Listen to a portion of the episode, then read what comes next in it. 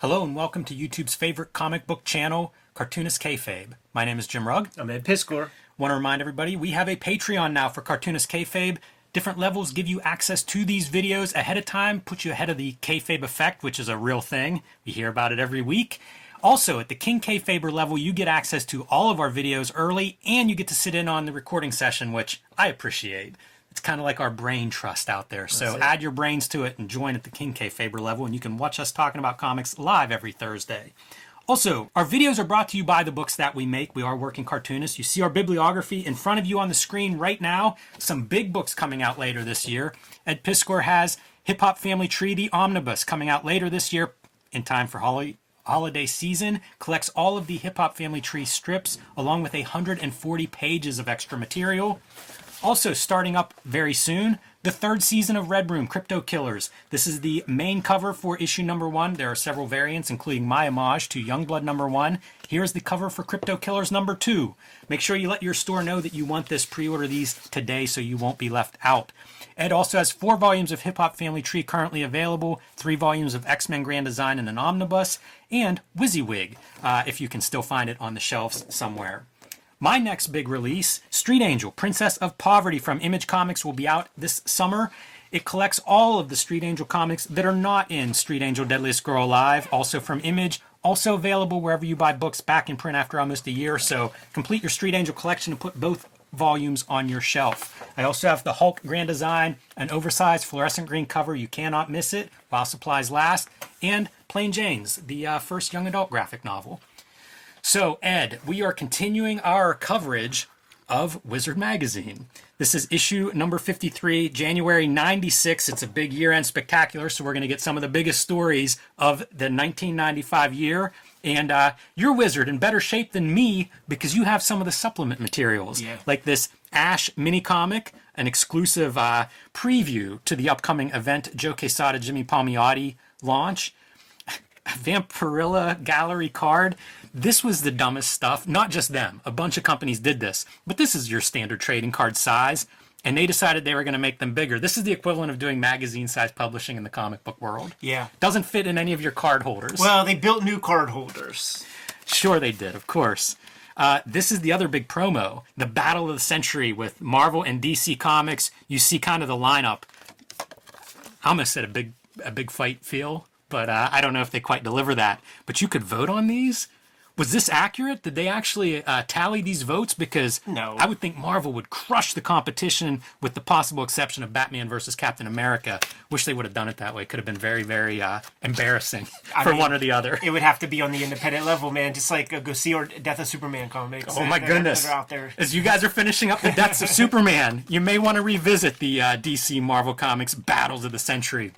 It's funny. This is something that I missed. I've never seen a page of one of these comics. Yeah, I got the first issue, and it is a job fest, man. Even with like reasonably good artists on it, the the writers just If you can't make the preview art look good, yeah. that's saying something. But uh, this cover is really awesome. It's the Yeah. Romitas teaming up. So, you know, at this point in 96, you're going back to John Romita Sr., back to the 60s Spider Man, and John Romita Jr., who recently we had on talked to about he's still drawing Spider Man all these decades later.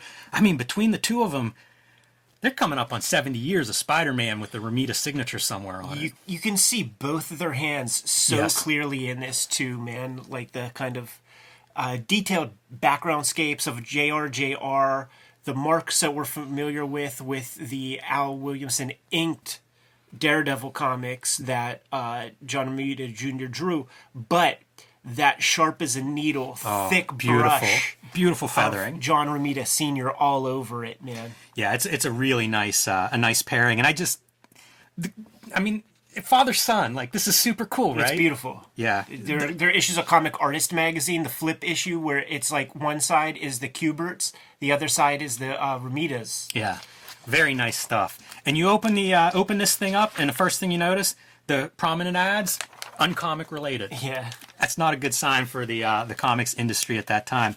We're going to go through this pretty quick because this is a very uneven issue in my uh, in my reading experience, and so we're going to save everybody at home by uh, trying to focus on the good and, and maybe glossing over the stuff that I don't have much to say about. Yeah.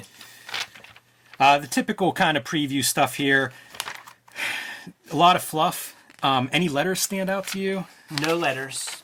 Yeah, nothing too exciting to me there either. Which is funny. You'd think they would, uh, I don't know, save some good ones for their big anniversary issue. Well, you you know, I mean, what what they consider good, you know, maybe Well, fair. maybe they did, and one of them is like, you know, I wish you guys were more. Uh, sar- I liked it better when you were sarcastic and, Yes. and jerky and all that. Like, like, why don't you bring some of that back to comics? Yes, curse you, letter writer, because I feel like it does come back at some point. That's what they were known for, I think, by the end. when uh when like Joe Madureira came out and then there were like all the dudes copying him, uh one of the things that they would copy is like everybody starts to get the Bobby Brown jaw, man, the uh the sort of crackhead jaw swivel thing as part of like dynamic face design. And that's that's an example. You got two guys right there with the with the BBJ. We had, uh, I think his name's Brian Denham, show up in our comments, Yeah. who draws the Badrock in Violator crossover. Is that what it was? Yeah, he said that he he chose Alan Moore, and maybe he said that word, but I'm sh- I'm sure that Either way, it's his first comic, and Alan Moore writes it. Makes me very curious to see that issue. You'd think if, if like, It's if I'm Rob. Liefeld and uh, we get Alan Moore doing one of my characters as a crossover, I feel like I'm signing up for that one. Well, like we're gonna re- we're gonna learn a lot about Rob's schedule and where he's at. It's a very Charles Foster Kane kind of uh, That's fair. story. I like seeing the letter art just in terms of what are the characters that make it in. I didn't recognize these names uh, or in the art section, but like Hellboy, Peanuts, Generation Lord X, Pumpkin from fucking Ultraverse. and Lady Rawhide, and I guess Zorro maybe far in the background. So bizarre. Wildcats with a Nintendo game. Do you remember that? Uh, you know, I never played it, man. Never played it.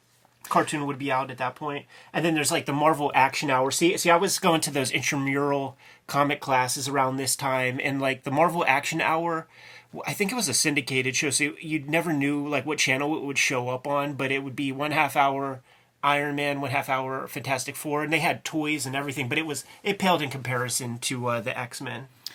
Some uh, some big notes here. The Crow is getting. Uh, Got to exploit the Crow, man. We've got a successful movie franchise, and James O'Barr isn't drawing more of them. So let's bring in some other creative teams. Yeah, very sad and disappointing. And Alex Maleev is no slouch, but uh, just that kind of like goth aesthetic. It's so rooted in the '90s now. Like these are very timely comics that are stuck in that age, and all we wanted, like, uh, we get it. Like the regular comic fan could give a fuck about the creator. And we find that out the second Kirby leaves and anybody buys issue Yeah. 102 of Fantastic Four or an issue of Spider Man that isn't by Dick. We get that. But on the independent level, you would think like, all bets are off. Like these are character driven fa- fans. I mean, these are creator driven fans and stuff. Not the case. They were able to milk the Crow license with Yeah, so much boring fucking Crow comics, man. And it's just like, don't you get it? We just want James O'Barr to make more comics. That's exactly it. You know, as good as the Crow is, it's O'Barr's art that's unique to me, and uh, always hungry for more of that, but not what we were getting in these additional Crow comics. Yeah, just just very very boring. Don Simpson with Megaton Man announcing his presidency. yeah, it was like so- declaring his candidacy for president. So weird. Yeah. It's funny to think of like how many characters have done this. I was thinking of Howard the Duck had a uh, 70s version of, uh, you know, Howard the Duck for president. and that's the thing that like Don Simpson is like from old school, so like he's probably like like uh you know that's the that's the influence, you know, like nothing nothing more modern or anything like that. Um, we're going to see, I have a bunch of these Motown comics. Yeah. They're an image imprint, and uh, apparently Marvel was originally going to distro those. They, they were, it reminds me of Milestone in a way because I think the plan was they retain them, the, you know, the rights to them, but then distributed by a bigger company. And then whenever Marvel switches their distro up, they end up going to Image. Um, n- nothing much comes of them. I think they do about seven or eight total issues are released, but interesting that somebody had that deal in place. Wasn't Michael Davis a milestone guy? You know that that name does sound familiar. I'm not I'm not sure. It could be. Yeah, it definitely could be. Uh, Wendy Pini, some some updates on ElfQuest, doing a lot of movie work at that point. Yeah, and some just- other work. It's just never gone down. They always talk about like the movie. It's almost like she should just never mention it ever Yes. until until until it comes out because that thing has been in the works, quote unquote, for for forty years at this point. Yeah, and she says she wrote the screenplay and did the uh, storyboards. I'd be curious to see storyboards. I think that's always interesting when the artist does and it. I th- and I think one of the noteworthy things is, uh, yeah, uh, Wendy Pini is re- returning to draw the final three issues of like one of the miniseries, which had the same kind of deal as uh, as the the Crow stuff we were just talking about. Like, there's been zillions of fucking ElfQuest books, and you know she was off doing some other things, but like she's a strong cartoonist. She is what made ElfQuest ElfQuest. So all that other Barry Blair shit doesn't it doesn't register with with anybody at our level who is deep in the craft, deep in the game, who cares about structure of comics and the creation of comics. It's just serving a need to fans, basically. And here's your timestamp. This is the corpse from Hellboy is being, I guess, collected and released as an issue. And Mignola kind of says, you know, this is a high point. This is what he's going to be uh, judged against. You know, future future uh, Hellboy stories. We've looked at that. I think maybe a couple times, maybe in an artist edition. A phenomenal comic. So. Uh, latest Xeric Foundation recipients announced. I don't even know most of these people. I recognize Jessica Abel, um, David Yurkovich, Death by Chocolate. I, I see that now and then in a dollar bin. Yeah, The rest of those he- I don't know that I've ever seen. He, I, I, I didn't see anything, but but uh, Art Babe, when she becomes a Fantagraphics head for three issues or something like that. Uh, Yurkovich, when I get involved with Top Shelf, he's got uh, it's like a superhero uh, graphic novel that that was done, and maybe it's the characters from this all collected or something. But uh, Yeah, I don't know. Yeah, but I love seeing it. I, I think the Xeric Foundation, uh, you know, you look at that total list of everything that was handed out from them and all the talent, pretty pretty damn impressive. It's almost Kickstarter before Kickstarter in a way, because there's probably a couple hundred recipients, and Mm-hmm. That was- many of them went on to big careers. That was their argument for stopping Yeah. uh, the the Xeric grant. They said that Kickstarter had now fills that niche. I don't have too much uh, in the company updates. This Mallrats Kitchen Sink does a Mallrats book. I, wonder never that saw shit that or heard out. that. I yeah, wonder if that because because like it's amazing when you watch that that beginning sequence where they have comic artists do title cards for every person in the movie. Like that's clearly a Jae Lee Yeah. joint. But they'll get all the dudes from like Gaijin Studios, like Jason Pearson does one, Adam Hughes does one. I haven't one. seen that movie since about when it came out. Kind of curious to uh, revisit that one of these days. Yeah, it's really it's really fucking sick, man. I mean, uh, uh, Allred shows up, and so like to have those actually like collected in a book is something I always wanted, uh, because you only see those images, you know, pretty low fidelity, uh, for a half a second, and it's really rigorous. I mean, they, I'm sure they made more better money doing that piece of art than they would for a cover for any comic books. You know, we um I often talk Caliber Comics and mention them. The Caliber Comics here, they're doing Bendis's AKA Goldfish, an issue of that, as well as the David Mack Kabuki uh, color special of that is listed there. Jeff Smith and Charles Vess are contributing to Negative Burn. That's a pretty good listing for Caliber Comics in terms of uh, present and future talent. Negative Burn is always worth picking up if you see that in the old bins. Punisher gets new duds and a new life. The worst Punisher sketch I've ever seen. I don't think that even exists. I don't think so either. 'cause- Although you can see a little bit of ponytail, and in the back, whenever they show like a Punisher upcoming issue, you can see the ponytail. f- That's funny. flopping behind him. That's funny. There, yeah, there's there's so much stuff that's like Marvel's about to do this, but we know for a fact these things don't have. It's there's it's actually a little bit disgusting and scary. We'll There's a ton of stuff listed in this issue that I'm like, I don't know if this came out or not. If it did, I'm curious about it. The maximum press listings are Thunder Agents number one. I don't know if they ever did any Thunder Agents. No. And um, War Child number one that Liefeld's supposedly drawing. I don't know that comic either because War Child, that's the chap, Yep, yeah, right? Yeah. Yeah, it's.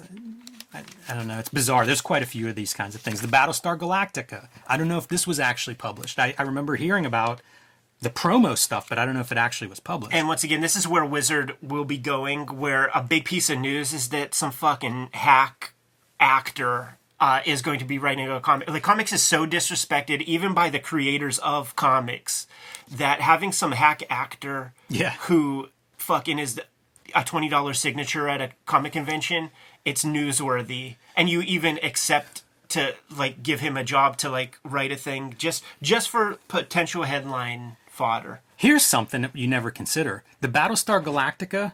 Erin Gray, right? She's one of the uh, people who pioneered like these TV She star, might, she, movie might, star. she might be Buck Rogers. Oh, maybe. I think she's Buck Rogers. Okay. Yeah.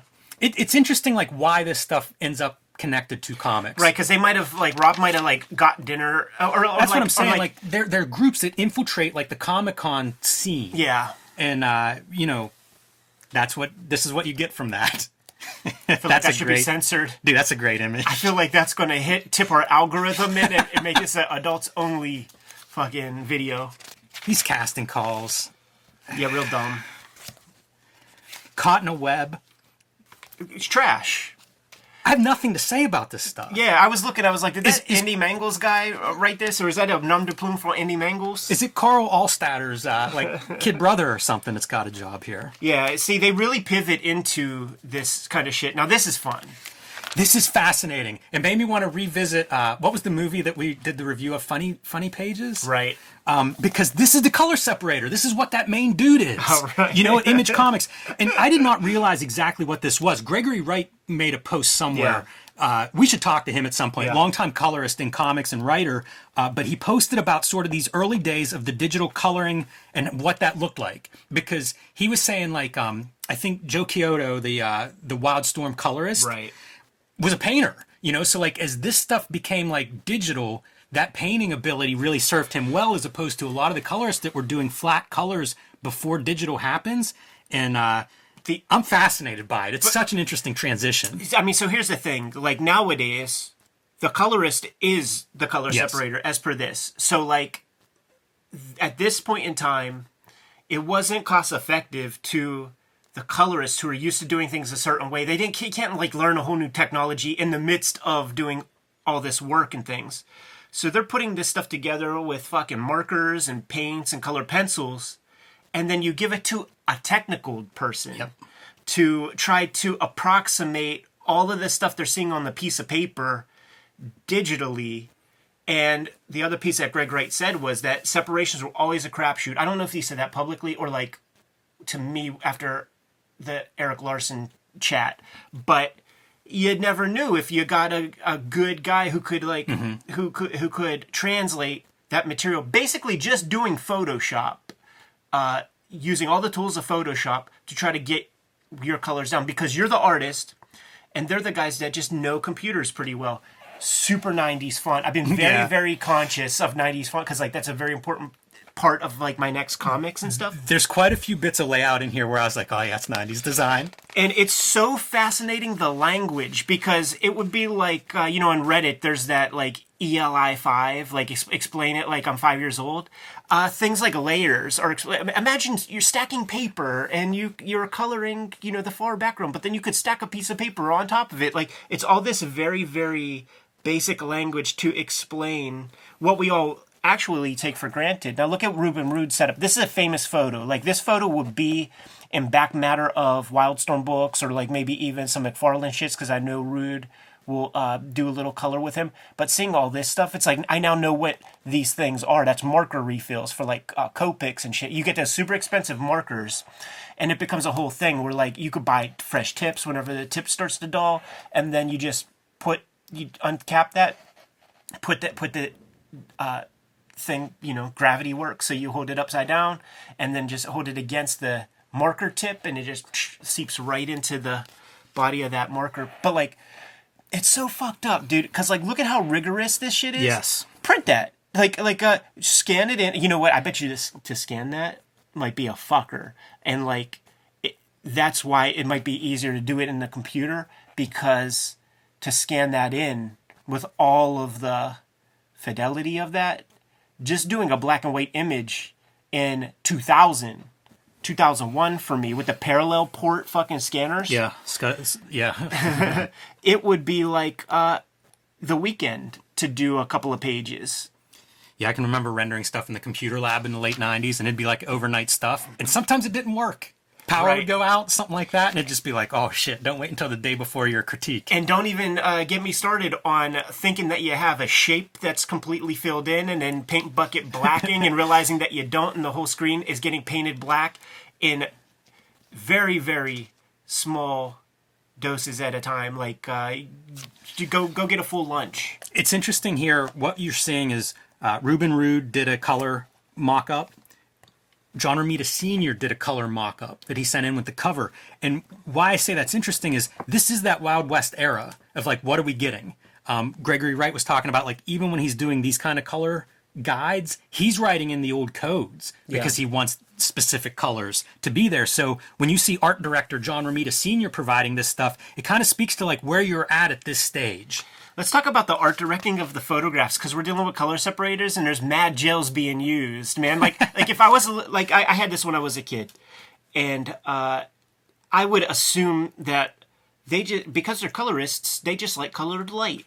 Like I would believe that. We used to do uh, photo shoots in my first, like in the early 2000s at my job, and we would do color gels like this. Yeah, that would have been a decade later. right. Big Rob Liefeld, uh, I don't know, return to comics kind of overview, state of the union at this point, where he's at, you know, a couple years into running his uh, studio in California. About 28 years old, and it is not a pretty picture. Uh, he's he's frustrated. He doesn't get the drawing time that he wants. He's punching walls and, and can't Yeah. can't shake people's hands. Yeah, how wild is that bec- for a detail? Because his his his hand is, is fucking messed up from punching walls out of frustration because dudes are, are bugging him. He literally says that there are people that he in his employ, which is just I think that's like one of the things that I'm not gonna put words in your mouth makes me gun shy about taking on employees because I never hear good stories of people's bosses. Everybody hates their boss, everybody's underpaid. And Rob Liefeld has a lot of dudes under his wing that he's paying. And 75 people on payroll. and literally saying that like there are people here it's it's just caesar you know it's julius caesar. There are people here who who don't like me. People that he's paying Yeah. that talk shit and shit like you know it's, it's, very high school. It's very strange to think of that he's the boss, and yet he's got these people that it's like, I'm not going to lunch with that guy.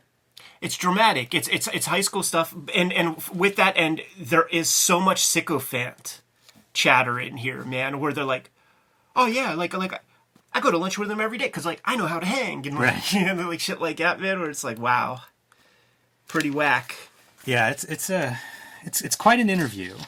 uh, the numbers are down a lot compared to what they were uh, if you watch the Image Revolution documentary there's a part with uh, Marat Mychaels talking about going into the studio and Rob is like sad and has his head hanging and Marat's like yo man what's wrong dude and uh, Rob is like we got our first book that sold under 300,000 copies That would be tough. in that same documentary, there is the part where Rob has taken some of his job dudes to the window, and and I've been to that office. Like I've been there, man. I seen it, and uh, he's like pointing out to the car lot, and Rob's like, "All those cars out there, I bought all those sports cars for you guys and shit like that." You know, Danny Miki and, stu- and you know going in studio and uh, going over some inking with uh, I you know his top inker I think at the time for sure. Look how much clutter is in that office. It makes me kind of uncomfortable just looking at it. Little uh, sidebar here: Liefeld bearing the hatchet, going back to do the cover for X Force 50. Yeah, I have that, but like I, it doesn't, it doesn't register for me. It doesn't ring a bell. Um, but in two issues, I believe from this, we're going to be getting into Heroes Reborn era. Right. So he's mending those fences, and it, he says even here, like, don't confuse me for Todd McFarlane or Erik Larsen. Like, I don't have a problem with Marvel, never did, and. I credit Bob Harras for a lot of stuff that happened in my career. He said it on our, our interview also. Yeah, makes me think that uh, Bob Harras may be the editor in chief when they do the Heroes Reborn. Might be editor in chief by at this point. Here's the curious thing, because he's Sure, the timing on that, but here's the curious thing, dude, because he is the writer of Avengers, as we'll see in this. Mm-hmm. So is he playing along without the other job guys who are doing those titles, knowing that? Because like we'll, we'll we'll get we'll get there, we'll get there. I don't know that this Extreme Destroyer thing ever happened. oh, I think it did. I I, think that- it did. I know Sacrifice happened, but I, I just don't remember this. Now, how about that, man? You buy a two-page spread ad, you buy a singular page spread ad, you get a three, four-page article in in Wizard. Is that how the game is played? I don't know, man. I, I'll tell you this: Street Angel was reviewed in Comics Journal back in the day, and I bought Comics Journal ads. Are they related? I don't know. My day job, we used to do that all the time. Ain't no uh, regulations on this kind of stuff. No. Ain't, ain't no ain't no FCC payola shits. I think this came out. I feel pretty because like Night Strike is definitely a book. You know, I I- feel like this probably came out. Oh, look at that, man. He one of the things he's talking about in uh, the article was going back and forth. Am I going to uh, cancel Newmen? Newmen at the time, I believe, was Todd Nauck art, and and I loved that aesthetic. It was these very bouncy muscul mu- musculatures, like, and the color complemented them pretty well because he had a very spare line as opposed. He was he was probably the closest to like a J. Scott Campbell for Extreme Studios. He was a young dude then too. Yeah, Todd Nauck. won several uh, magazine contests beforehand. Like like his name was kind of known. So uh, Rob opted like we're going to cancel Newmen, but we're going to pivot and call it New Force. Um, if we talk to Liefeld again, we ought to talk to him about the differences in some of the inkers he worked with. Yeah. This spread inked by Sibal, who um, would be the inker on the Captain America run that he would do, and very different than Miki's ink, in Yeah, my I, yeah, I don't like it at all. And Joe Weems just posted feels posted up in cold to me. Yeah, like I think I think that he this this Sibal might have been a discovery of uh, of uh, Rob Liefeld. I think Miki was also, but like yeah. uh, well, Miki was doing assistant work with uh, T Bear, uh, but I think Sibal was completely discovered by him, and was just going along like whatever you say, Rob. Like I will trace whatever whatever you tell me to. Did this come out, or was this X Men 2099, or those two books? X Men twenty ninety nine is earlier than this. Okay. and uh, yeah, I don't know. Humberto Ramos' Marvel debut, I think. Yeah, I don't know that either, man. who you know it's interesting because a couple of these guys become cliffhanger you know like they become like the i'm going to do air quotes for the hot artist because that's going to be something that comes up in later articles in here that's kind of interesting but one of those new guys and you do see that american manga kind of stuff like this panel in particular to me is just right out of that ninja high school kind of school so kind of neat Now this is the one that I'm talking about, dude. This like article, urban renewal, the rebuilding the house of ideas. One of the things that's a regular theme in this issue is how Marvel is contracting a lot of their titles, man. Stuff like Black Wolf or uh, you know Force Works. it's the subtext of this issue is It that is. like the comics industry is really struggling and so different expressions of that but a big one is people are cutting back on titles publishers are cutting back on titles because Yeah. like stuff's not selling but the core stuff is going to stick. And so now we have Marvel Heroes, Avengers, Captain America, Fantastic Four, and all the plans. Okay, so uh, when X Men editor in chief Bob Harras, so he's not. It's probably still DeFalco, maybe. Um, so he's the ex editor. So maybe he's completely ignorant. This goes to show you the kind of like palace intrigue, conspiracy, cloak and dagger stuff in corporations. If Bob Harras is talking about all this stuff he's going to be doing with the Avengers, and in two months you're gone. Uh, same thing with all is that of the time titles. frame Dude, I'm gonna grab this real quick. So we're we're looking at what issue 53, right? yep Issue 55. wow Lee Liefeld, return. So there it is, man. Uh, yeah, these guys are all out. So we're hearing a whole lot of vaporware about what's going to happen. And, you know, Mark Waid and Ron Garney, they're getting some props for their Captain America. They have all these plans. Sayonara, fellas. And it continues like Iron Man. That'll be a Wills book. I wonder. I do wonder what happened with Thor because Thor was part of the Avengers. So I wonder if what happened with that series as uh, Heroes Reborn was happening. it was some of the strangest stuff when i was doing hulk grand design was like s trying to sort out what that stuff was Right. it's very bizarre Yeah, this is good. Flip the page. Who's in, who's out. So like, this is the stuff that ain't gonna continue. And I'm actually surprised by the uh, the Punisher stuff because it was such a hot book when we were kids. Uh, to, to the point where it did warrant, you know, Punisher War Journal to exist, and it was one of those books that I lusted after all the time. But it really got very boilerplate. Like th- they didn't get good artists; they got very, very average artists after they hot shotted it to start with, like Klaus, and then Whilce Portacio, and uh, Michael Erik Larsen does a little stint on it, he it does. He does. And then Jim Lee with War Journal.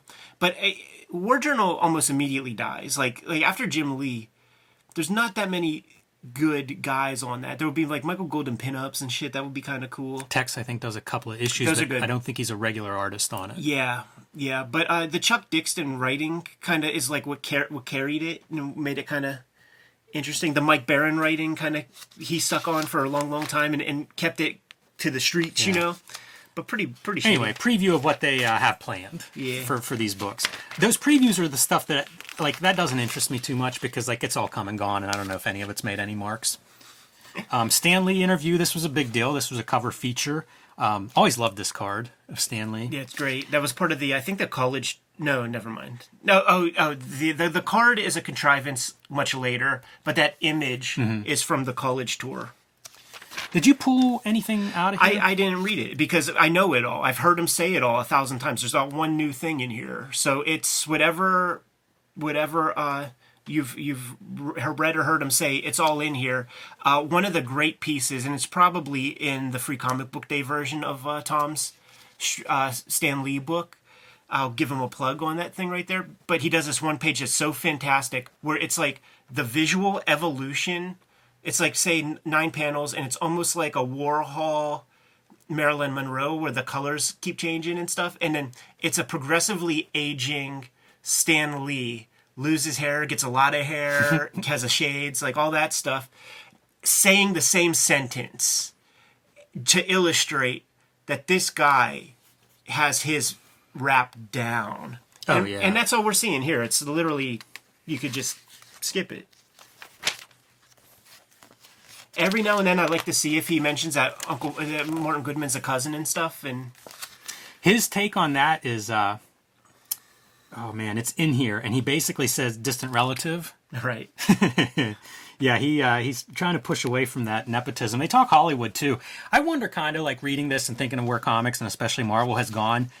How how important Stan Lee is in the history of like Marvel making its transition to the movies because he does make deals. Like you know, I think he's the liaison whenever like the comics and stuff, the cartoons and stuff are happening. That's kind of the big success here in terms of L.A. But I wonder, like, is he the guy? Does he lay groundwork that is then in the 2000s really turned into into money? here's the thing that uh, it's a question that I've always had uh, about about these big companies and stuff. Where he says it here, I'm the publisher and I'm the something else, but it's an honorific Yeah. title. He does say that. And so, like, when Dan DiDio is publisher, or like John and Nee or whoever is like a Marvel publisher, it ain't your money. Like, what what is that? What does that mean? You're the publisher. You ain't publishing shit. You got a job. You're an employee. Like, what? Uh, how is that publisher? Yeah, I have no idea what their responsibilities are, but Eric he does Stephenson, explain that he's like- not involved. Yeah, like Eric Stephenson. Like, like what? What does that mean? Like, it's. A, I bet it's different from company to company, and even from like whoever the previous publisher was to the current ones. But I don't know what the list would be.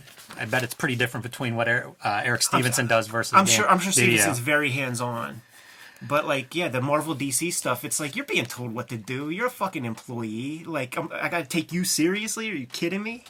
Uh, Greg Capullo's Crash course, powerful pages fast. This is my favorite uh, installment so far of the Capullo stuff. Yeah, I'm on board. I like all of this. And he kind of goes through and he says, you know, one of the main problems is there's too much sameness in amateur pages. So he's going to give you some tips on things to do to uh, spice up your page layouts. First thing is close ups. And these are all examples of different close ups, some extreme close ups like this eyeball or the gun hammer, stuff like that. Um, it's, it's pretty interesting. It reminded me of like Wally Wood's 22 panels that always work. Yeah. It reminds me of like composition stuff that we'll read from Alex Toth nothing contradictory here, but I think this is a really good. I agree with all this. Yeah, absolutely. And you know, he makes fun to look at pages. We looked at uh, a controversial issue uh, not too long ago on the Kayfabe channel that is pretty much spearheaded by him. We If we do another issue of Spawn with him, I'd be curious to like pull these out. Yeah, you know, like- pull out these things because like larger than life is an extreme foreground object. I love that idea. let's do it. Like, because like the issue that we would look at is the kids with the with the uh, cop dad. You know, frame up. This is something that you'd see in Will Eisner, like, oh, let's put the camera outside of the window, you know, so we're looking at action through the window, things of that nature. Uh, having your black in the foreground, whether it's silhouette or just like a deep shadow, this is him. He's like, hey guys, check it out. You can put two shadows over top of each other. Uh, heads up or, or down, you know, bird's eye view shot, overhead shot, good for establishing. But anyway, all this stuff makes total sense to me, and it really does remind me of the wood stuff in that it's like this is your quick checklist when you're doing your layouts.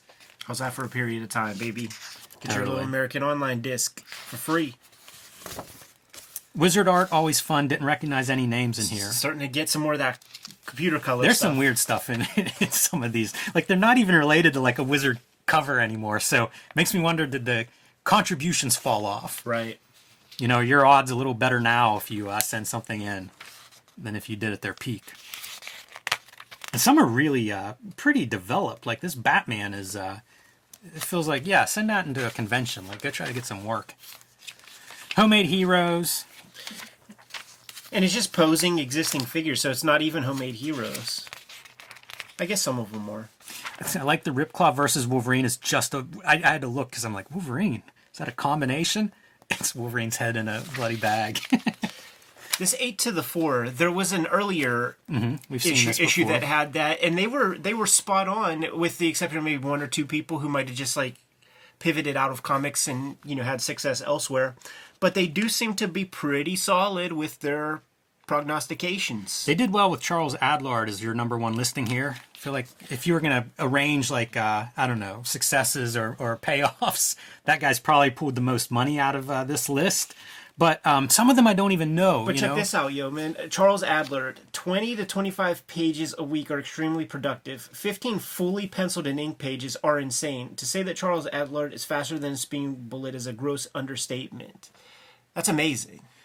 right? But I don't know what that means. It means he's a fast artist. He makes Yeah, he is a fast artist. pages. I don't think he's penciling 25 pages a week in any kind of regularity. Because he's doing one book a month at this point.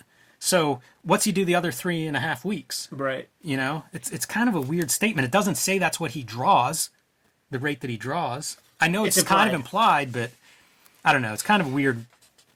Next round of dudes are uh, guys that show up on Grendel comics a lot. Mm-hmm. Always good looking stuff, but I never really read that shit. Yeah.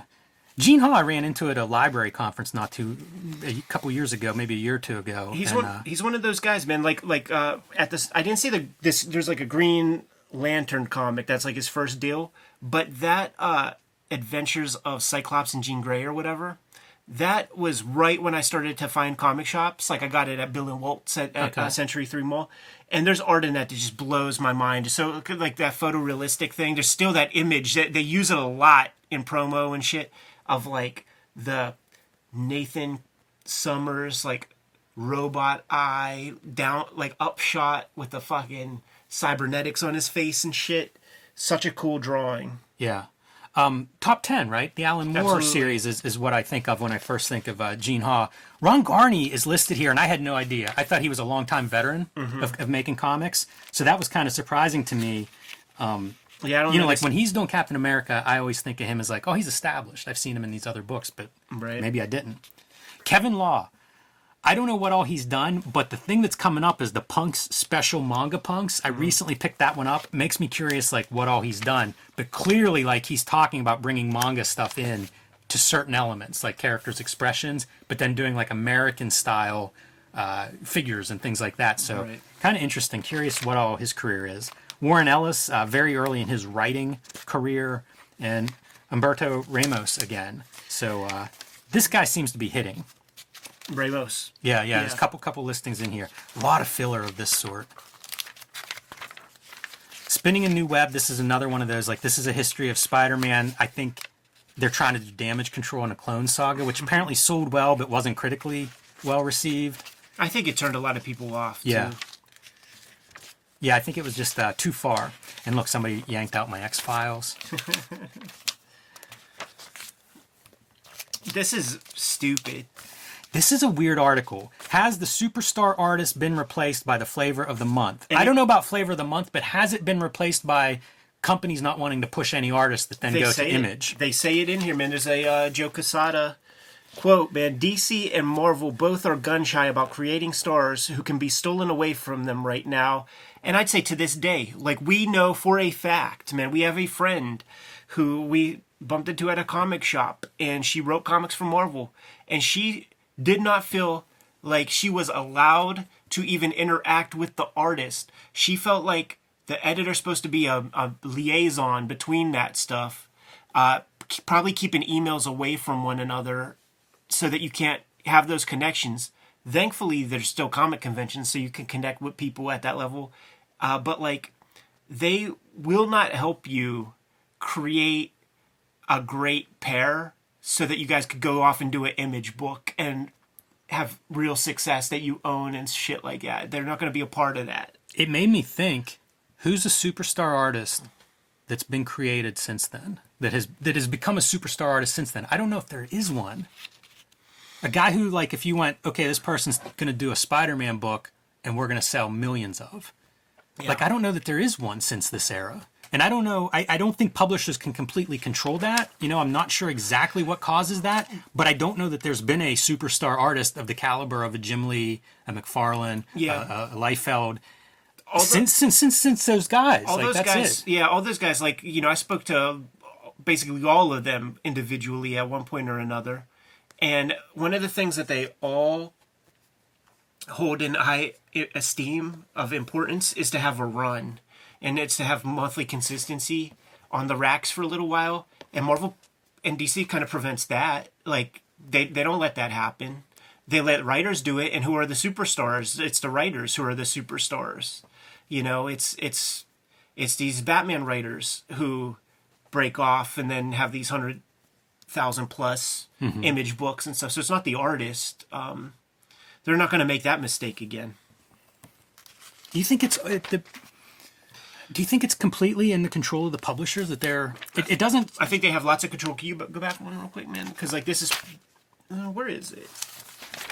It's this piece with like established superstar artists talking about the the sort of ethereal, you know, uh, what do- what do you call it, man? Uh, the the fleeting nature of their artistic fame and things. Yeah, it's it's a pretty strange article. Especially to have five or six pages devoted to it. It's it's really stupid. And here's like um, some upcoming guys. Some odds. And you know, Joe Mad- Madureira and J. Scott Campbell, both guys who I think of as like, they were pretty hot, but also they leave comics pretty quickly. Yeah, I, I, I think it shows like like their interest in comics. Like they're gonna go where the loot goes. Uh, Well, further, you know, I mean, to me, that's further examples of like you're just not able to do a superstar, say, in the latter half of the '90s because sales aren't there. You know what I mean? Nobody was able to go, hey, let's recover from this collapse. It didn't happen. So, you know, that's a chicken or egg, maybe. But I think the guys who were positioned to maybe be that next generation of superstar left. yeah, and Joe Ma- Joe Mad has always uh, said that like you know comics is a means, like like uh, it's not his primary interest or anything like that.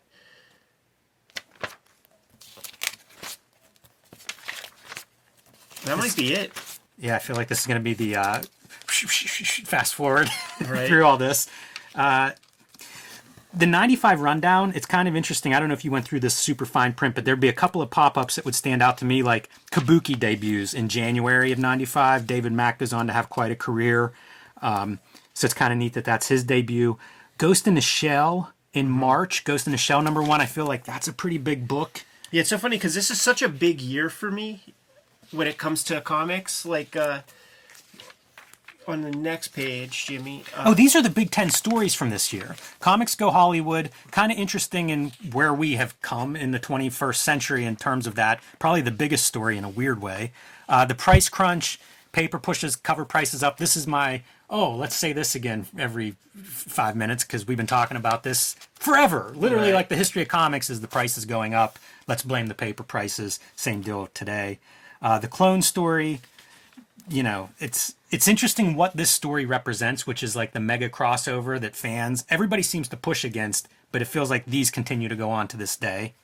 yeah, because because what people say and what they do with their buying dollar is completely divorced. Yeah, yeah, for sure. Comics go online. Obviously, this is a big story. Maybe this is your number one story when you think of like everything's online at this point. Yeah, and they're bolstering a t- like a ten year old comic server that's like on news groups, Prod, Prodigy or whatever, and there's uh, 45,000 members. So that, that lets you know, like, we got almost 80,000, you know. It does make you wonder, though, like, how many people from that era have sort of profited or shaped comics? You know what I mean? Like, you're in the very early, potentially influential platform here. Yeah. The people that jump on there in that 45,000. Magic Show, this is interesting to me because we've had uh, Gilbert Shelton talked about this.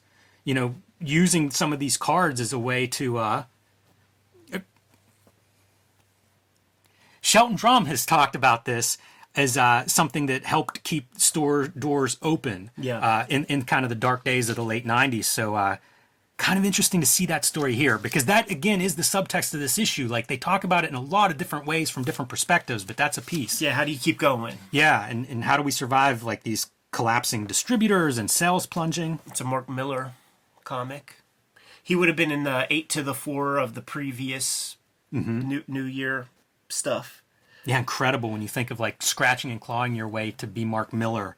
You know, people don't think about this as part of his journey, but that is really taking whatever you can get and, and trying to make uh, lemonade. Totally. Like like it's so funny when we got to that issue because uh, I was reading Fantastic Four, and when the scrolls are introduced, that the way they end that story is they get transformed into cows, and like this picks up after that, like the cows get their memory back or something like this. This is a great sentence, man. A small press is strongest and best growing part of the comic book industry. This is the sort of chink in the armor that makes the Fantagraphics is and all that stuff become just more viable publishers of comics. Yeah, and I think that you could credit Image to some degree of this Yeah. gaining traction Yeah, because sure. it's a chance to look beyond Marvel and DC at what's coming out, and you know, very formidable. You know, this is SPX. I think is mentioned here as like maybe the first SPX was this June.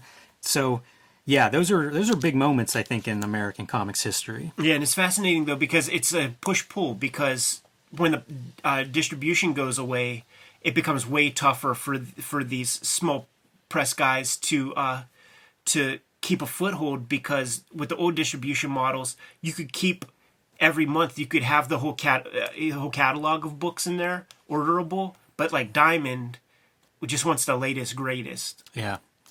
The Penthouse Comics editor commits suicide July 20th. Um, Michael Jordan's retirement is listed in here, which is funny. Now I got to go play baseball for a minute. Manga migration. So obviously, manga. Everybody watching this, I hope, understands manga is huge. the, the biggest, uh, if you call it a genre, the biggest one in American comics. But they mention they see the transition here as graphic novels.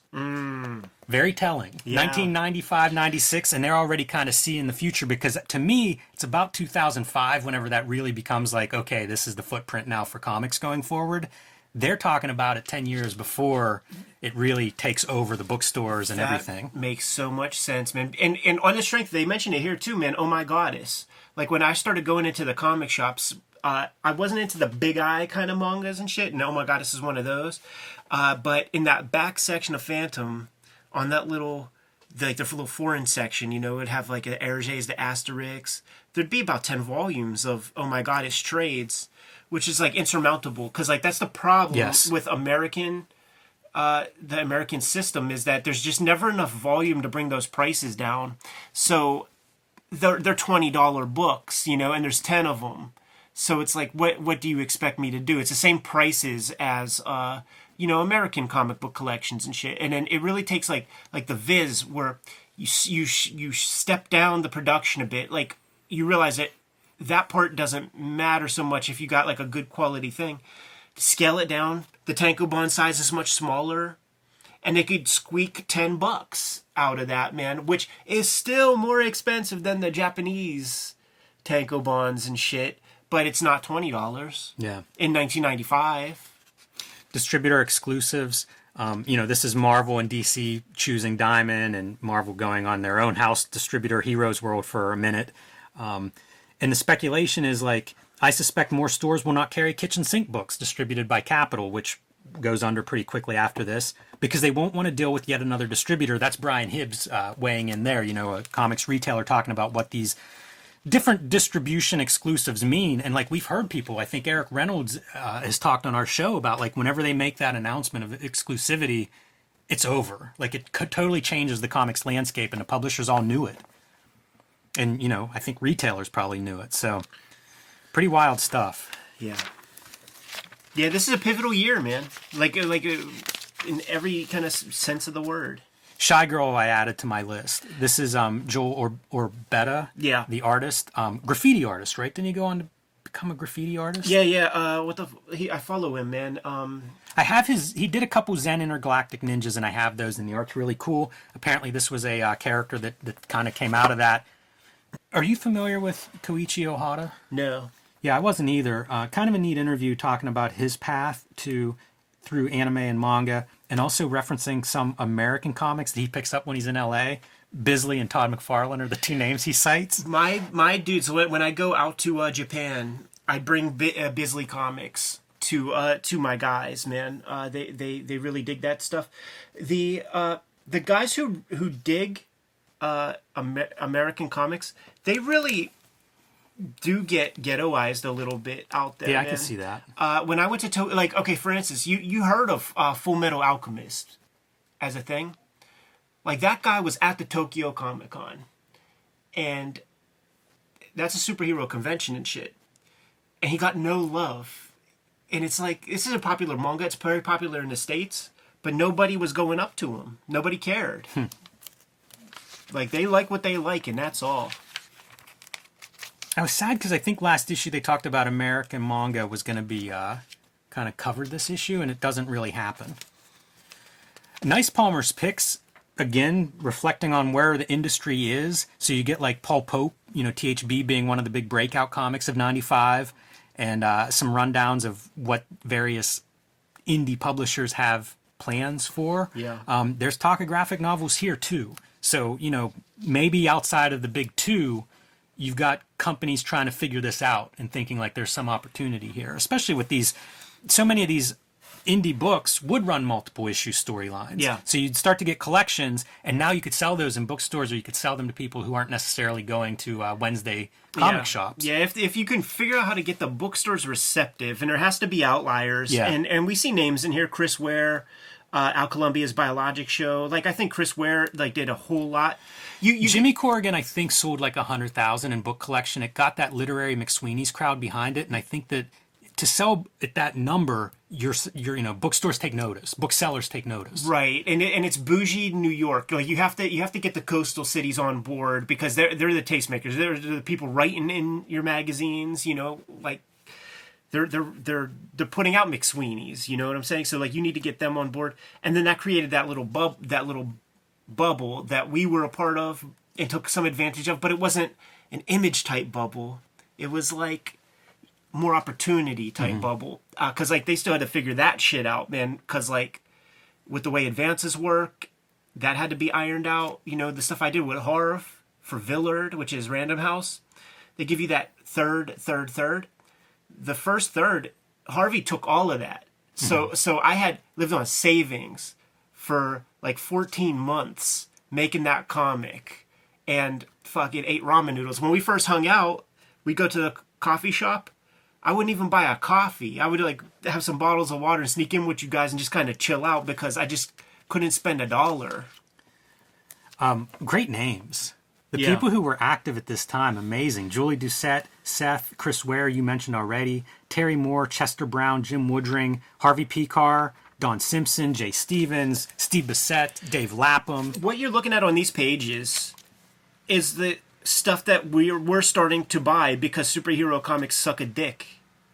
You know, like I'm not reading alcoholic Reed Richards is coming back to Fantastic Four. I could give a fuck. Yeah, it's really interesting because this is like right before comics kind of go mainstream. But these are the names, some of them that will be there when it happens. And it's almost like we've got to build the products and then, you know, we can push together. Here's that one thing, man. Always the bridesmaid, never the bride type shit, man. Spider Baby Graphics. T- Tyrant will be back on track in 96. Creator Steve Bissette hopes to release four to five issues this year.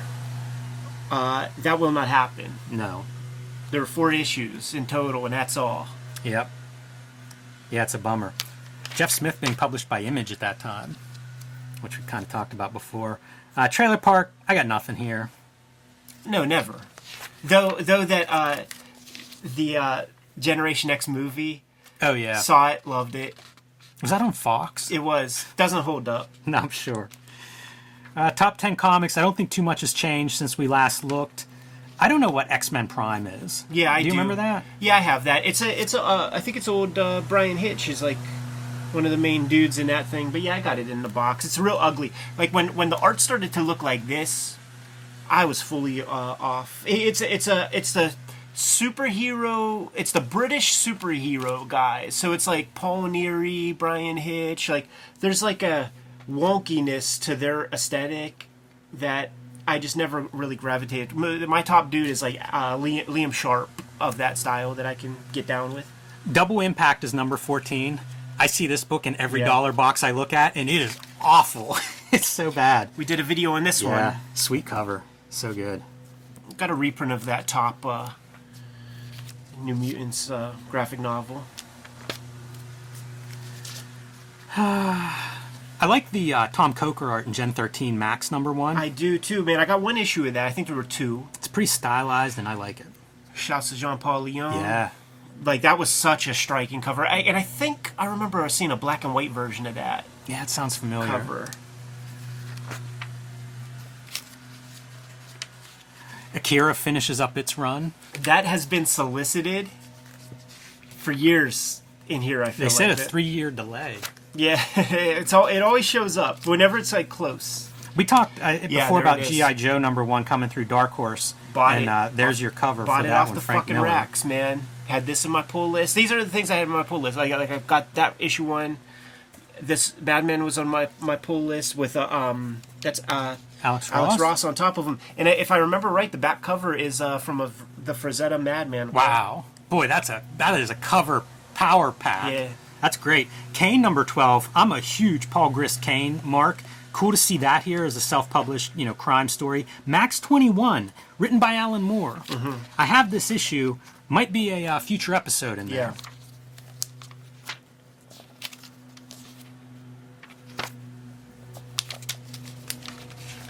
About all I got there. We squeaked out a full real episode, Jimmy. Somehow. Don't know if there's anything else. No.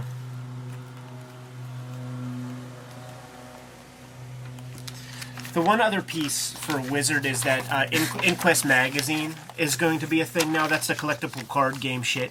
So I don't know if they had the article. I don't, I don't know that the um their toy magazine, Toy Fair, is a thing yet. I'm sure we would would see stuff in here. So they're going to collectible card games before toys, which is which is a interesting move. Let you know it's it's really before McFarlane starts cooking and, and bringing sexiness back to uh, action figures. Our uh, profiles are Adam West and Burt Ward. Uh, I have nothing to say here, but, didn't- but this does speak to the move towards um, screen, screen anything. I'll say this, man. Uh, this video game list about uh, CD-based video game consoles is the most sound piece of the entire uh, magazine, man. All the grades are exactly spot on, with TurboGrafx CD having the worst, and PlayStation, even though there's just a very small amount of games out right then, getting the A. There are some real solid. I had a PlayStation in college. That would have been probably my last uh, game system. Yeah, it makes sense. I like the uh, this art. It's like a real knockoff of Glenn Fabry, Simon Bisley kind of paintings. Totally. wow, we did it. I uh, I'm shocked. right. Not a great issue as far as I'm concerned, but uh, it is a little atypical that it's that year-end spectacular. And there, like I say several times already, that subtext of like the market is collapsing.